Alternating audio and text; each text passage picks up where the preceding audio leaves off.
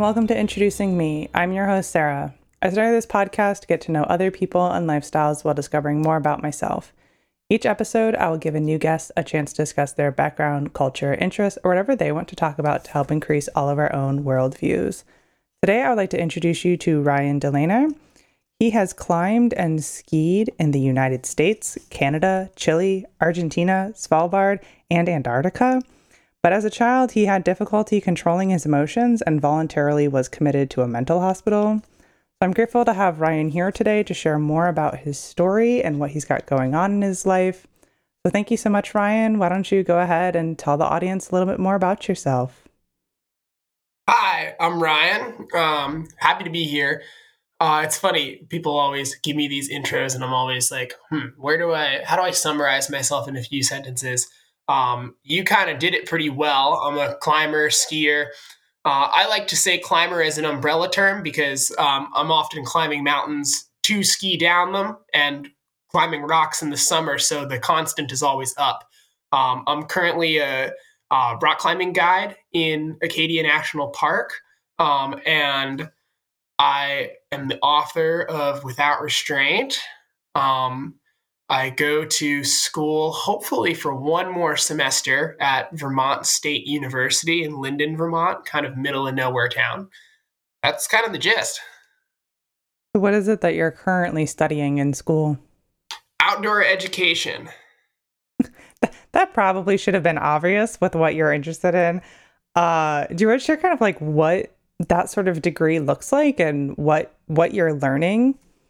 Yeah. So, um, outdoor education is essentially an umbrella term for a lot of things. Um, so, guiding is kind of in there, um, but we consider outdoor education to kind of go above and beyond because there is a teaching element involved in it. Wilderness therapy, uh, program management, uh, those are all kind of lumped in the umbrella of the degree. Um, but essentially, you have a concentration. So mine is the recreation uh, concentration. So I'm learning more about taking people out into the wilderness and having field experiences than I am about managing a program or doing wilderness therapy. And essentially, uh, the degree takes on a lot of looks. Sometimes you are out in the field for classes, like we did an immersion semester where it was two months of being in the woods for a week on an expedition and being in class for a week planning the next expedition. But it's also a lot of time in the classroom learning about um, the psychology and the theory behind why this is important for people, why this profession needs to be recognized as a profession and not just a bunch of you know hippies out in the woods trying to make a quick buck showing people a cool tree uh, and how we can help the world and create better people through outdoor education yeah, I think you touched on some good points there about the like general perception of say somebody who works in a national park or is on, you know, one of these recreational activities. And you mentioned that you currently are a climbing guide. So, what are you hoping for a future career path? What am I hoping for a future career path? Um, really to expand um, the amount of guiding that I can be doing and the terrain that I can be doing it on. Uh, so when you're um, in kind of guide world, there's the AMGA, the American Mountain Guide Association, and they have levels of certification. So right now, I have my rock guide course, so I can take people on terrain that's up to grade two without supervision. So the commitment grades are essentially how long does it take to climb the thing you're climbing. Grade two is a route that takes about a half a day. Um, grade three is like a full day. Grade four is like a really long full day. And once you get beyond that, it's overnight. Um, but your scope expands the more training you have.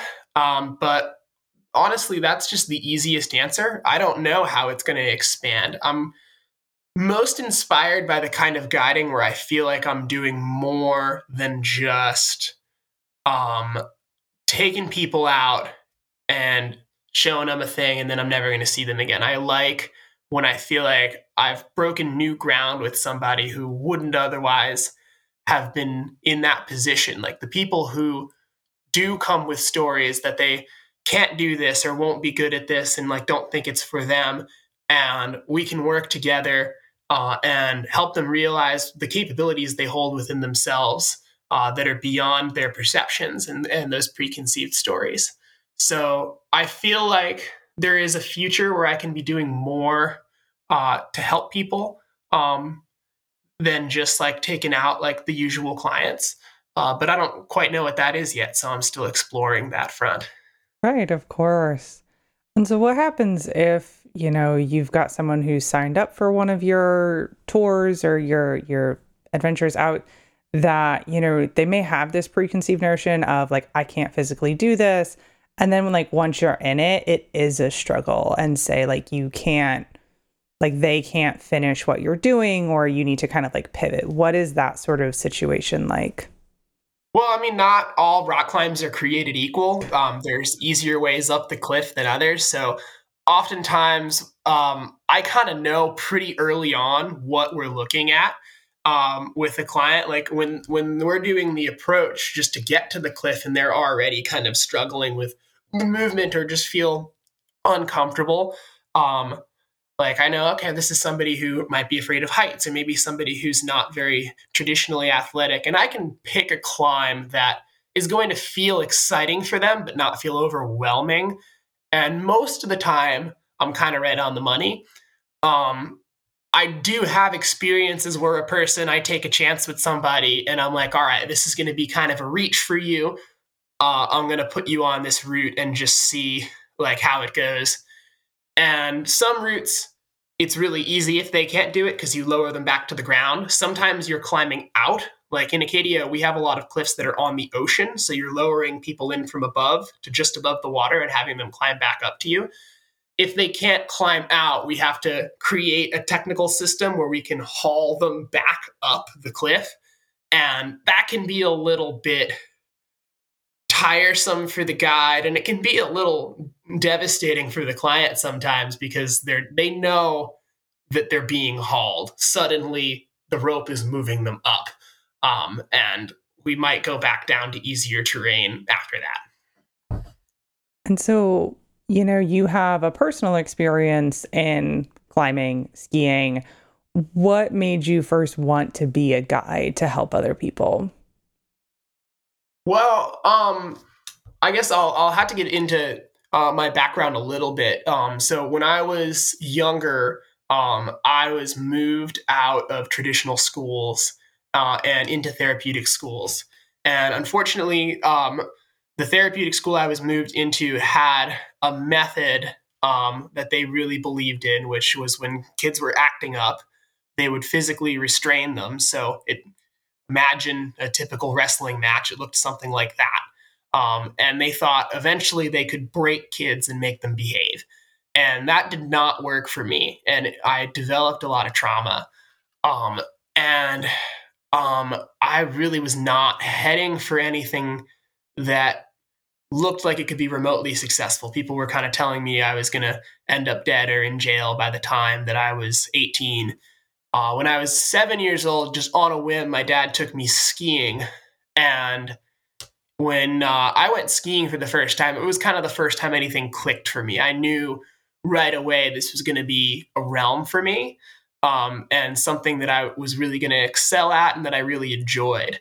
Um, so as I got more into skiing, um, it was clear that that was going to be a part of my career somehow was being in the mountains. Like i already had enough obstacles on the path to going to a traditional college and you know having a career. So i might as well play to my favor. And i toyed with different ideas ski instructing ski patrol um, and eventually um, just through my own personal experiences i started to meet people who were guides and who um, did this for a living, took people into the mountains and brought them on experiences they might not have otherwise been able to have on their own. And a lot of um, people who saw potential in me and were mentors to me were also guides. So it was just a natural choice for me to want to have that career. And so then how did you also get into rock climbing? Like they're both kind of they're both outdoor sports. They're both somewhat extreme to an extent. Uh, so what was the transition there to add that to your expertise? So, Uh, I always tell uh, my clients when they ask me this that I got into rock climbing through the back door. Um, so I um, I got really into skiing and I was a very strong skier. Um, and eventually I got to the point where the stuff that was in resorts um, was kind of kind of done some of the hardest things you could do accessed from a lift. And I was never going to be one of those people that was in the terrain park doing backflips or jumping off the biggest cliff in the ski area. I, I wanted to kind of ski the steeper and more adventurous things um, just at my own pace.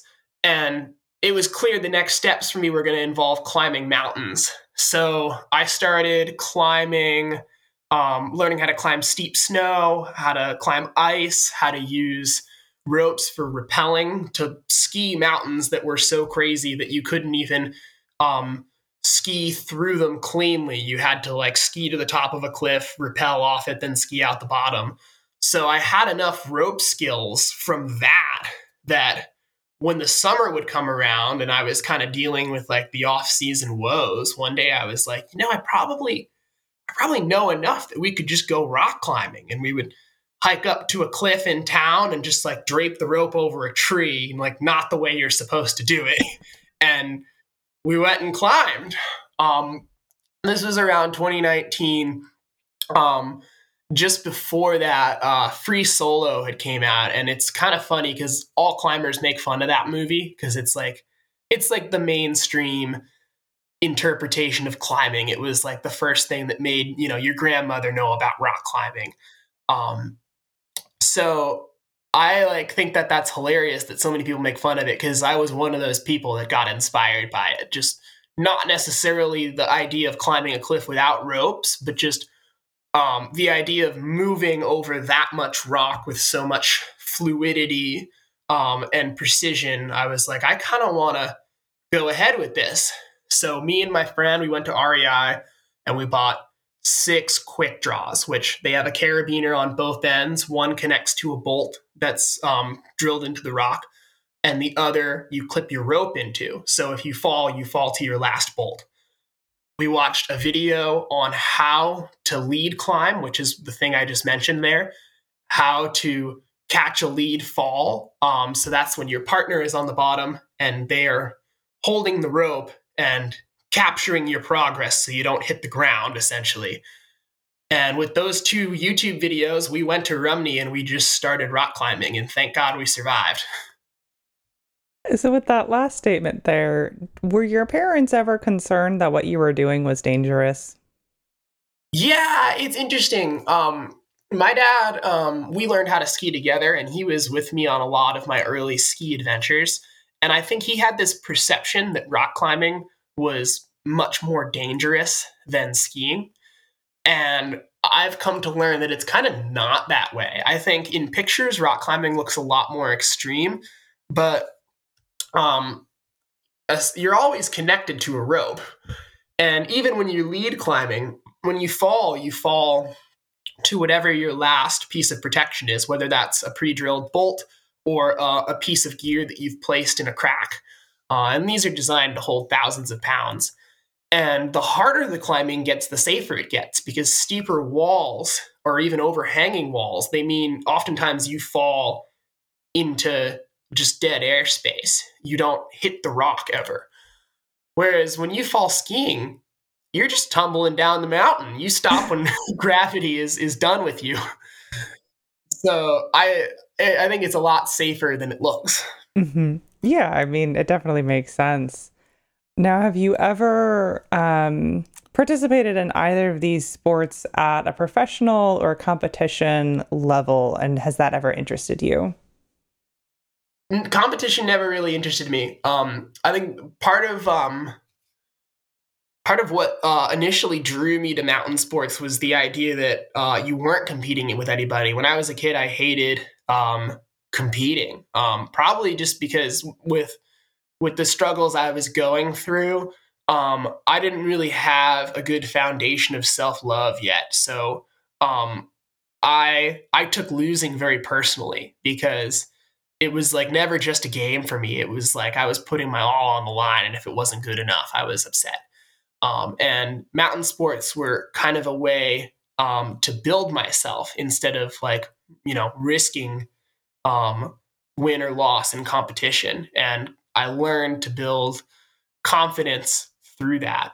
Um, the uh, the professional thing the more i learn about it the more it's so like ill defined. Um, uh, i guess right now um, kate's real food sends me four boxes of bars per month to talk about them on the internet and i wouldn't have secured that if I didn't post so much about skiing. Does that make me a professional skier? I don't think so. Um, I don't just ski and climb for the love of it for a living. So I guess I'll say no. Uh, it would be cool.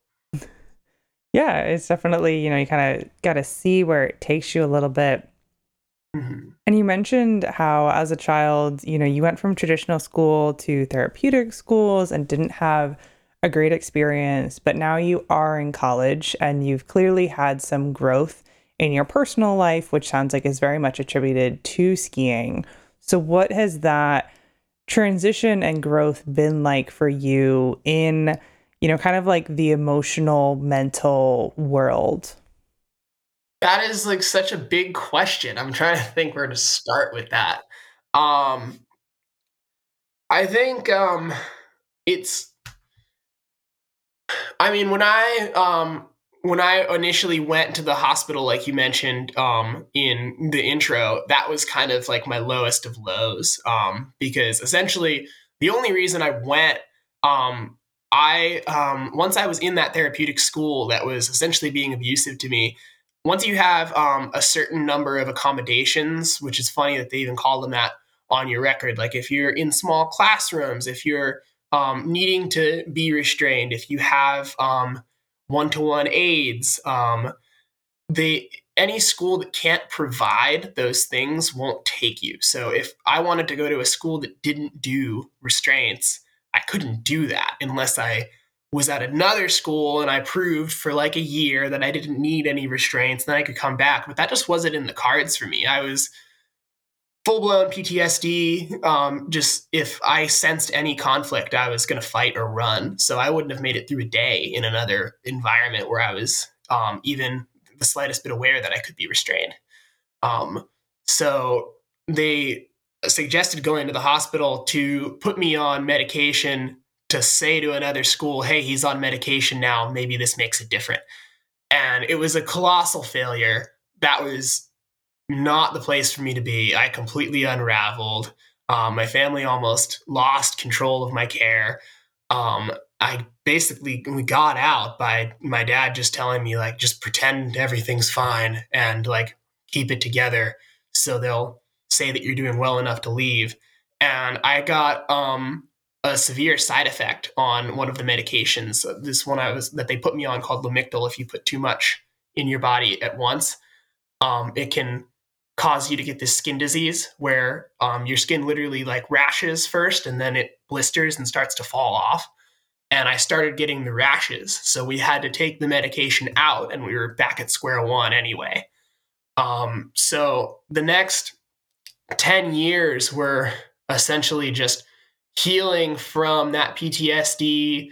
Um, I was on meds for a while. Um, we tried different ones, and then I ended up taking all of them out because I was being mismedicated. And currently, I'm on none of them. And eventually, um, through just years of cracking at the system, they did let me back into public school. Um, and once I was there, it was difficult because I got what I was hoping for, which was to be in an environment where I had the same opportunities as all of the other kids and wasn't being restrained, wasn't being um, treated like less than. Um, but I didn't have the confidence to navigate that environment. I felt like I didn't uh, belong there necessarily or didn't have the same tools as the other kids. And that's really where the climbing and the skiing did a lot for me because I think without um, doing a sport where it really it's on you um, whether you succeed or fail and you need to learn to trust yourself, um, to believe in yourself, um, to form a close relationship with how you think. Uh, that gave me the tools to overcome a lot of those those scars and those obstacles that run deeper than the initial trauma. And so then when it was time for you to apply to college, did you think you were ready for college, that you'd be able to go, or was there still some sort of concern? Until I set foot in the building, I did not think that I had any shot. I had a lot of conversations with my dad. I was I was scared because I just this the high school that I went back to when I did return to public school was so cliquey. Um, and a lot of people were very nice to me, but uh, I didn't belong to any of the cliques because all of them had formed already. So I didn't have anybody to hang out with on the weekends. I didn't have a prom date. I didn't get that kind of attention.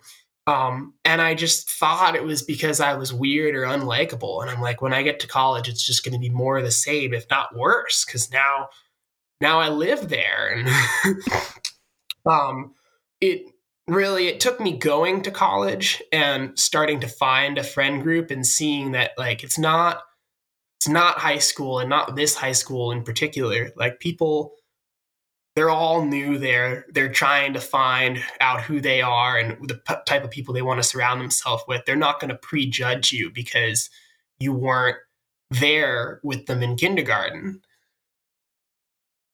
And I think that, you know, makes a lot of sense for a lot of people, no matter what their experience was in high school or earlier. Um, but it sounds like, you know, you've been able to find yourself like with mm-hmm. good people in college. Yeah, it's it's been um, an interesting ride. I mean, COVID kind of messed a lot of things up. Um, I remember um, when I got there, the first um, couple months um, were like pretty rough because you know it was I was new and it was kind of a small school and I like tried to find a couple groups and it didn't really seem to work out. But um, one of my uh, friends from the outdoor club in high school actually he was two years ahead of me and he took me climbing in the fall one day and he was like how's it going? And I'm, you know, I'm like, oh, you know, it's going all right. I'm finding all my classes. And he's like, no, like, really, how is it going? Like, are you doing all right here? Like, are you feeling like you have a support system? Like, you have friends? And like, if I'm being honest, like, kind of sucks. Um, and he introduced me to his group, which was a wonderful group of people um, and had a lot of great energy.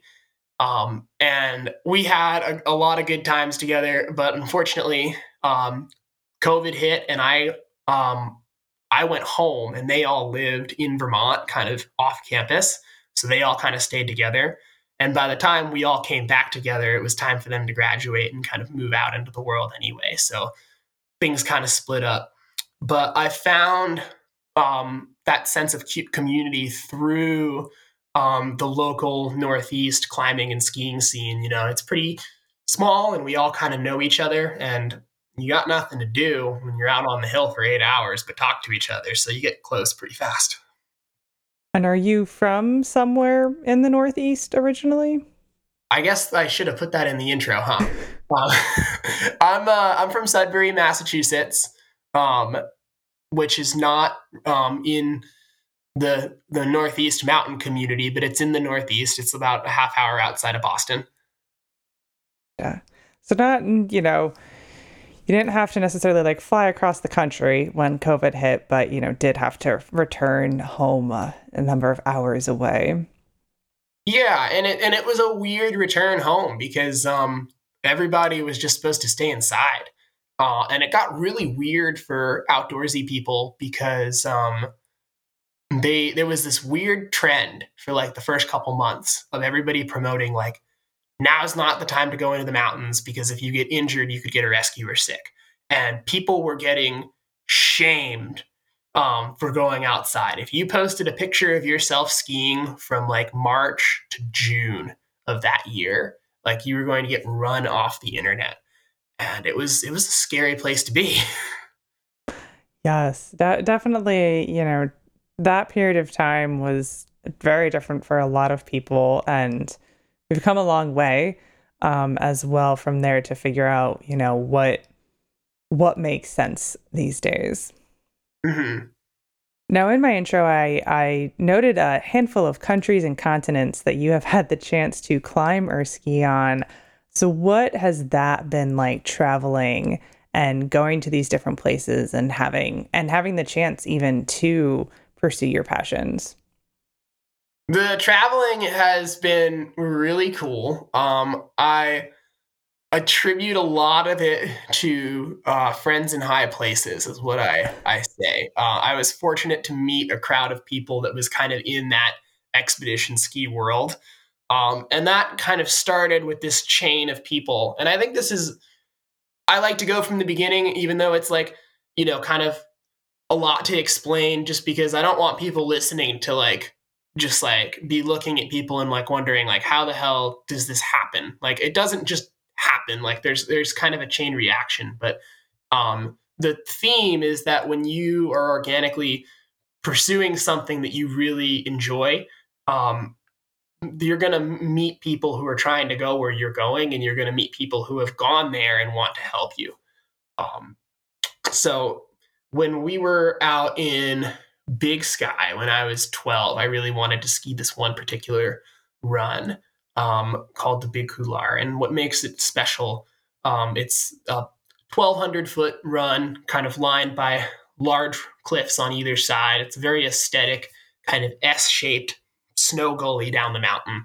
And you have to have a partner um, and avalanche gear for patrol to let you in. Um, they do avalanche control it, but it's kind of a filter. Anybody who's not supposed to be skiing in there isn't going to have that equipment. And my dad didn't want to ski it. He was like, I'm going to die if I try and ski that thing. Um, so he knew it was important to me, and he hired uh, an instructor slash guide for the day to hopefully take me down there. And I was kind of an unathletic looking 12 year old, but I could ski. And um, we met uh, a guy named Ben Brousseau that day, who was kind of the first person that didn't prejudge me um, and was like, "Yeah, you're you're young, um, but let's see how you ski before we decide whether you can go or not." Uh, and he liked what he saw on the hill, so we went up there and we skied it. Um, every time we came back to to Big Sky at that point, um, we made sure to connect with him um, and do some skiing, and uh, him and I formed a really good um, relationship early on. Um, he got invited to coach a ski camp in Chile uh, and invited us to uh, come down to the camp. So we go to Chile when I was around 15. And when I was there, I met Chris Davenport, who um, he was uh, a professional skier who skied all of the 14ers in Colorado. So every mountain taller than 14,000 feet and he guides a trip to Antarctica. Um, and I was like, oh, I didn't even know you could ski in Antarctica. And when I was 17, um, and I was a senior, um, Ben um, was potentially thinking that he would get to go on the trip if he could get four people to sign on. He would get to go. And my dad trusts him a lot and was like, I think it'd be awesome if all of us got to go on that trip. Um, but ultimately, we were the only two he got. So Ben didn't get to go, but my dad and I did end up going to Antarctica. And we got on that boat, and that was like my first exposure to like, oh, this is what's really out here. Because on that trip was 20 mountain guides who had been all over the world, people who had skied in the Arctic, in Svalbard, in um, you know, Kashmir, Pakistan, like Russia, all these crazy places that you just wouldn't think there'd be skiing. Um, and that was my first exposure to guiding and just my first exposure to what was out there in the world.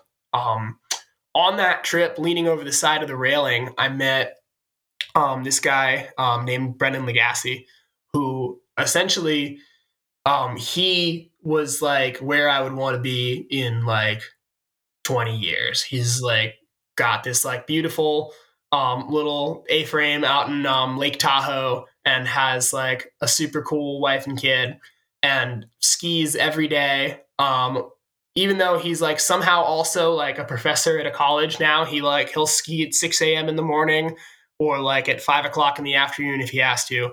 And went through a long period of his life where he did expeditions all around the world. And for some reason, he took a liking to me and was like, this kid is gonna like go places if he just has some direction.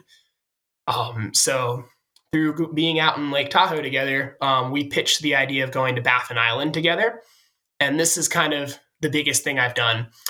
Uh, Baffin Island is kind of above all because all these other places have, um, you know, streamlined guiding services that take people there. Um, Baffin Island doesn't even have a streamlined way to get there. Um, it, the only people who go there are like the Inuits who live there, um, big um, like companies backing ski expeditions. So like the North Face team or like Black Diamond athletes have been out there, and narwhal scientists because Baffin Bay has 90% of the world's narwhals. So he pitched the idea. It was a place he'd always dreamt about going, but it had never come together for him. Um, and I was like, I didn't even know that was an option. Yes, I'm in. Let's make it happen. So, two years of planning later, um, we combined our expedition with um, a professional skier named Cody Townsend's team. And we took a charter plane to Clyde River and took a 100 mile snowmobile ride out to what I would describe as the best ski terrain on the planet. Just 5,000 foot vertical rock faces split by hallways of snow. And you climb that hallway of snow and you ski it. You sleep on frozen sea ice. Um, hopefully, don't get eaten by polar bears. And it's just, it's otherworldly. Um, so, just through a chain of meeting people and saying yes to various opportunities, I found myself from being like a kid dreaming of big mountains to a kid um, learning from like the best and sleeping in a tent on sea ice skiing otherworldly couloirs. Yeah, it sounds like, you know, meeting the right people, getting the chance to have these great adventures. Do you have more places like on your bucket list that you want to get to to ski? Yeah, I mean, I think another theme you find in that story is um, just the theme of um, the the ever expanding map. You know, you go someplace and they tell you about someplace else. Um, I definitely uh, I feel like I'm I'm very called to this kind of polar region um, exploration. Like I I loved going to Svalbard um, and going to Baffin Island um, I'd love to keep, you know, throwing darts at the places on the map that look hard to get to and people don't really go. Um, Greenland is definitely a place that's on my list. Um, going to um, Ellesmere Island um, would be very cool. There's parts of Antarctica, um, like the Mount Vinson area, that would be super awesome. Um, just they're all kind of logistical nightmares. Um, and these days, um, I'm just kind of more interested in waiting for the opportunity to feel right than to force something. Like I, you know, if one day um, there's a team of you know some people I know who are trying to put it together and they're really stoked and it feels like something I want to put you know time, energy, and money into being a, a part of that team and you know making that opportunity happen. Um, I'm about it.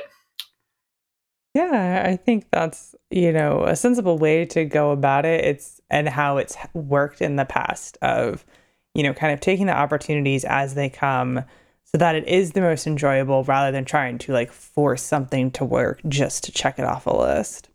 Mhm. Yeah, cuz you can do that. I mean, you could I'm sure if you just like trolled the internet, you could find anybody who's trying to put together a team. And I've had people who have texted me um, about like, oh, you know, I want to go to Peru or somewhere, or like, you know, go climb Mount Everest or something. Would you want to go with me for this? And I'm, you know, if it's if it's somebody I don't know or kind of have that comfort level with, I'm less apt to say yes to something. Um, because I just I know how it feels to just be in a super harsh and intense environment and feel totally chill because you're with somebody or with a crew of people who you have like a really good groove with and like you know to check on each other you know how to be a good team member and everybody's kind of helping everybody so nobody's feeling like they're being strained um, that's hard to achieve. And you're not going to achieve it by just like rolling the dice um, with people you don't know or don't feel good about. Right. Yeah. That comfort level seems like it'd be vastly important when it comes to, you know, mountain sports, being outside, being in these intense sort of moments and places where you're not familiar. Mm-hmm. Now, taking a bit of a pivot, you did mention a book that you have authored. So, you want to share a little bit about what that journey was like and what the book is about? Um, so the book is called Without Restraint. Um, my dad and I wrote it together. Um, the the journey essentially it started actually on that Antarctica trip where we kind of met everybody. Um, we were on a large boat um, that was promised to have Wi-Fi and did not, and it's two and a half days of crossing uh, the Drake Passage, which is essentially the section of ocean between like the the pointy part of Chile and Argentina and uh, the pointy part of the Antarctic Peninsula. So uh, we had a lot of time on our hands, and my dad was just kind of reflecting on this journey, and he was like, "This is crazy that you went from being this person uh, who was projected to not have much of a future to being um, on this like trip to Antarctica." and um, being a good skier and having skied all of these places. So um, he started writing and uh, he pitched the idea to me. And this is when I was in this phase of, you know, not um, knowing how college was going to go for me and kind of dealing with the woes of just being out of the public school system for so long. And I initially didn't really want to be part of it. I was like, I, why would I want to exposed to the whole world that I'd been through this journey with the mental health system and with, you know, these special needs schools and getting restrained. It's just like, it's so hard, or I, perceived it as being so hard for a regular person to understand and not um, kind of judge me that I was just looking forward to the idea that I could go to college and just not have to talk about it and just be Ryan. Um, but he said that he thought it would really help people who are still in those schools and who don't have somebody to look to who they can say, like, this person made it out and turned out all right. Um, because I certainly didn't. I didn't know anybody who had been through that system and he really had much to show for it afterwards. So um, I agreed to it, but I was like, I want to make sure that I have um, my words in there too. So he gave me a bullet pointed list of everything he had written about um, in like just not even chapters, just events. And I took that bullet pointed list and I wrote a chapter for each bullet point. And we traded versions um, after. And then we were thinking about what to do with them. Um, and I had read another book that was, it was an autobiography um, it was uh, Alex Honnold's book, actually, and he had written it in his voice, but there was also, I guess I'll call them a narrator who would kind of provide perspective on how big the things he were doing was. And it was written to voices. So I was like, what if we did something like that for ours? Can we have it be that um, it's kind of written in my voice and yours? you you kind of having the parent perspective and watching your kid go through this and wanting the best for them and me being the kid who's got feet on the ground and is like actually seeing all of what's happening. So it took a lot of drafts to get it to work out that way but that is what we went with and that is what got published.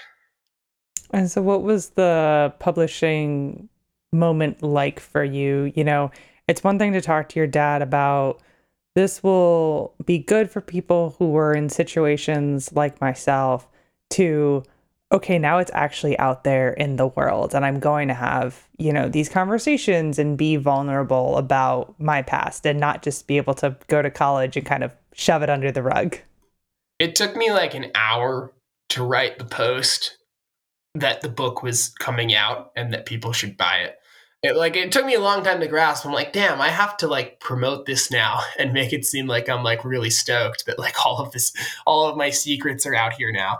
Um, and I think I spent 20 minutes just like hovering my finger above the button. Um, but as soon as I pushed it, I was shocked at how much overwhelming support I got. Um, there, I didn't. I thought I was gonna lose friends over this because they're just gonna be like, "Oh, like you know, we didn't know all this stuff. This is like too much." Um, but it was not like that. It was more like, "Why didn't you tell us? Like this, this is crazy and so cool that you like made it through that." I'm like, I don't know. I never thought anybody would call this cool. Like I thought it was weird. Uh, so that really helped me make peace with it a lot. Um, and I realized like the secret just wasn't the way to do it because it was gonna come out eventually with anybody who like knew me well enough. I was gonna have to have like the big confession, uh, and it's almost more peaceful to just have it in the world, and it's like it's just out there now. Yeah. Yeah, I think it's a it shows a lot of growth to be able to get to that point and realize like this is actually better in forging relationships and you know, letting your truth out there. Now, do you ever think like is there a chance cuz you mentioned how, you know, at one point you were on medications and then they didn't work and now you're off of it. Is there a possibility that you could in some way regress to what you were like in your childhood? No. Um not really. I mean, it's like well to define that, it's like what was I like in my childhood? I, I probably have regressed to what I was like in my childhood because there was a time when I just had a lot of energy that was really unfocused and I uh, didn't like doing what I was told um, and um, struggled to sit still. I think all of those things are still very true. Um, it was the response to that that really did the most damage. It was um, it was being physically restrained and and um, being kind of demonized for how I was and having people tell me the way I was was wrong and punishing me for being how I was. And what I needed was to be in an environment where I could use how I was to an advantage um, and learn what my path was in the world. So, you know, when I was a kid, that was tough because, like, it, you know, I just didn't have the social skills to to realize, like, okay, it's probably not polite to stand up in in the middle of class and just start walking around, but eventually I got old enough to know, all right, even though I feel like getting up and walking around right now, I just got to sit through this and I'll do it later. Like I just needed to grow up to some degree. Um, but it'll never be as bad as it was because I've spent a lot of time healing. Like I'm not I'm not gonna um see conflict coming and you know run in off into the woods or just like have an all out brawl with somebody um it's does it still make me tense? Yeah, but I have more tools to deal with it now. Great. Well, I appreciate you answering that question. I wanted to ask it for like kind of those moments or the people who are experiencing something similar when they're like in that moment of, you know, we haven't gotten the progression out, the the toolbox to make social situations easier to navigate and stuff like that. So, um I felt like that was kind of important to to touch on and it sounds like you are definitely in a better place. Yeah, and it's like it's not the book, it's not a a, a medical um, recommendation for sure. Um, it's not like a like all meds are bad and you shouldn't go on them, but the point of the book was really just that um, the the system doesn't always know. Um, if you're a parent, you probably know better than anybody else um, what your kid needs, and if you're a person, you probably know what you need better than anybody else. Unless you know there's some kind of sciency things that a doctor might know that you might not know. Um, but I was mismedicated. Um, I was medicated um, with how you would uh, medicate a bipolar person, and um, I um, was having PTSD symptoms. So essentially, they were just putting more and more meds um, down the tube and saying, "Huh, it's it's not working." When he like gets into a confrontation, it still results in a restraint every time. Um, we must just need more meds. And eventually, I got numbed out enough that I didn't have as much of an emotional reaction to anything. Um, but it was never going to work because I wasn't having um, violent outbursts because I was a bipolar person um, who had um, like manic issues. I was having violent outbursts because I was scared of having violence done onto me and was not able to leave the environment where that was happening. Um, so, you know, meds might be great for the person who needs them, but um, if you're not medicated for the right thing, it won't work. Mm. Yes, of course, that makes a lot of sense. Now, before I start to wrap things up, is there anything else you would like to share with the listeners today? I mean, I, I think we we covered a lot of it. Um, it was I've actually I've done a lot of these um, podcasts, and things seem to go more chronological. This was the first like conversational one that really felt totally free form.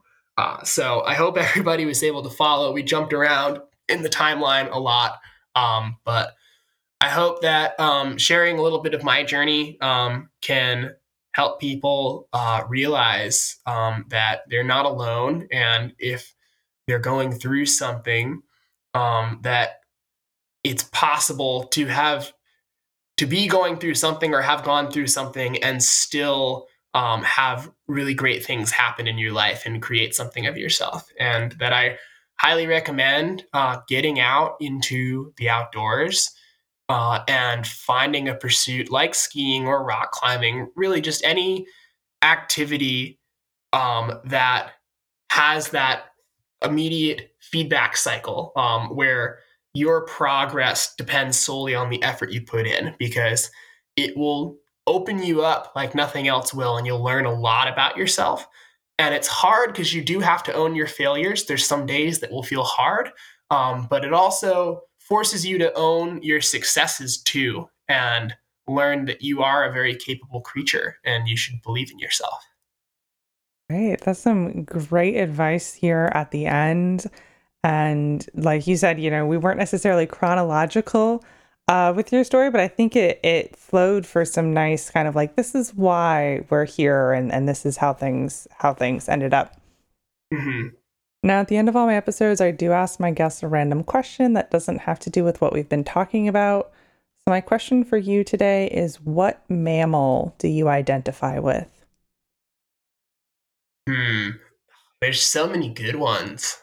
Um, I like, I don't want to. I feel like I could think of a better answer, but I have this like belief that like the first thing that comes to mind is usually right. Um, so I'm gonna say uh, probably wolves um, uh, because I feel like wolves kind of have a um, a bit of a negative connotation, just being carnivores. Um, but they are loyal to the wolves around them. They they work in teams well. Uh, they put their um, their slowest um, slash um, most sick or ill members in the front of the pack to set the pace for the group when they're moving, which is a fundamental principle in group management uh, and make sure that nobody gets left behind. So I don't know. They they might chase other small animals down and eat them, but they also look out for uh, their fellow wolf.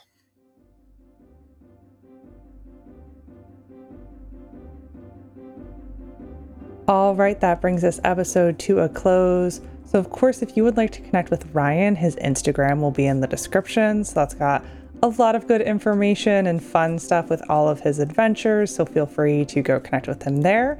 And of course, we will be leaving a link to the book that he wrote with his dad. Uh, it's on Amazon, so we'll be leaving that link if you would like to go read that and check that out. And of course, if you would like to connect with the podcast, our website is in the description. That brings you to all of our past episodes, our social media. We are on Instagram, Facebook, and LinkedIn. Support of those pages is always appreciated. And if you'd like to support the podcast monetarily, there's a link to do that as well. And if you would like to be a guest on this podcast and share your story, my email is in the description. That is always the best way to reach me. So thank you so much, Ryan, for spending time with me today, and to my listeners for taking the time out of your day to hear a new story. Until next time, bye. Bye. Thank you for having me.